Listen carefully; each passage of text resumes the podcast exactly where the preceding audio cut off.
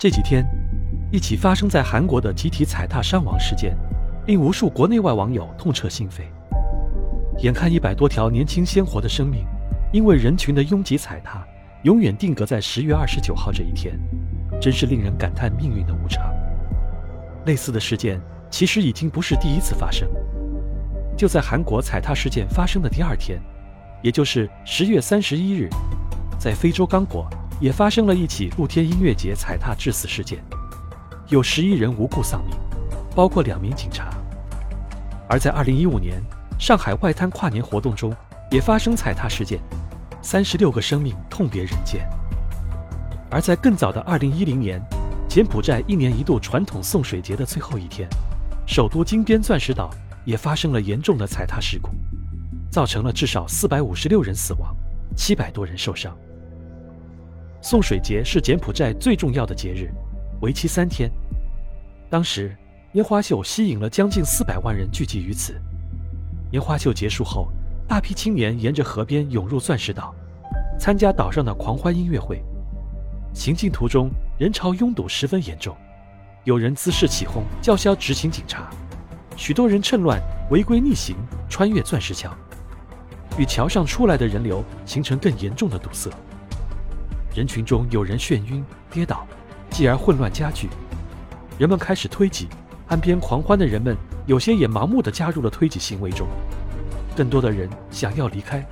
当桥上的灯开始闪烁时，大桥要断的恐慌在失去理智的人群中散开，悲剧就这样发生了，一发不可收拾。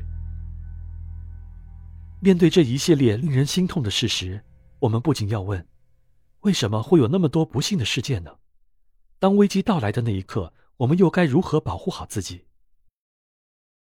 踩踏一般发生在集会、人群拥挤、秩序混乱、地形复杂的情况下。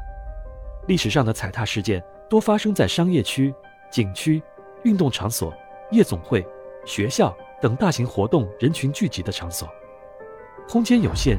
人群又相对集中的场所，如球场、商场、狭窄的街道、室内通道或楼梯、影院、酒吧、寺庙、夜总会等，都隐藏着潜在的踩踏危险。在一些现实案例中，许多伤亡者都是在刚刚意识到危险时，就被拥挤的人群踩在脚下。因此，当身处这样的环境时，一定要提高安全防范意识。如何辨别危险？怎样离开危险境地？如何在险境中进行自我保护非常重要。我们首先是要尽量不去人多的地方。如果所在地人比较多，不拥挤，不起哄，不制造紧张或恐慌气氛，当发觉拥挤的人群向着自己行走的方向涌来时，应该立即避到一旁，不要慌乱，不要奔跑，避免摔倒。如果路边有商店、咖啡馆等暂时躲避的地方，可以暂避一时，但记住。远离店铺的玻璃窗，以免因玻璃破碎而被扎伤。总之，应当避免身处拥挤的人群中，不得已时尽量走在人流的边缘或者尾部。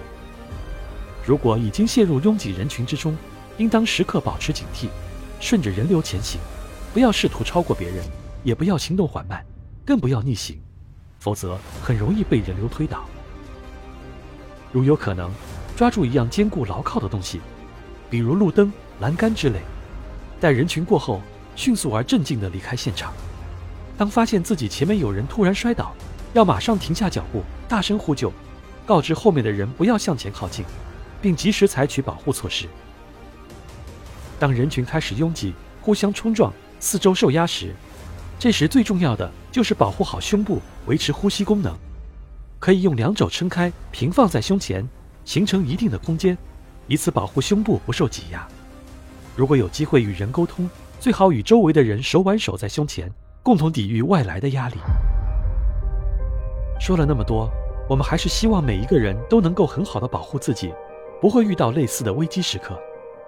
不过，一旦危机来临，也不要惊慌失措，只要按照这份指南，就有机会化险为夷。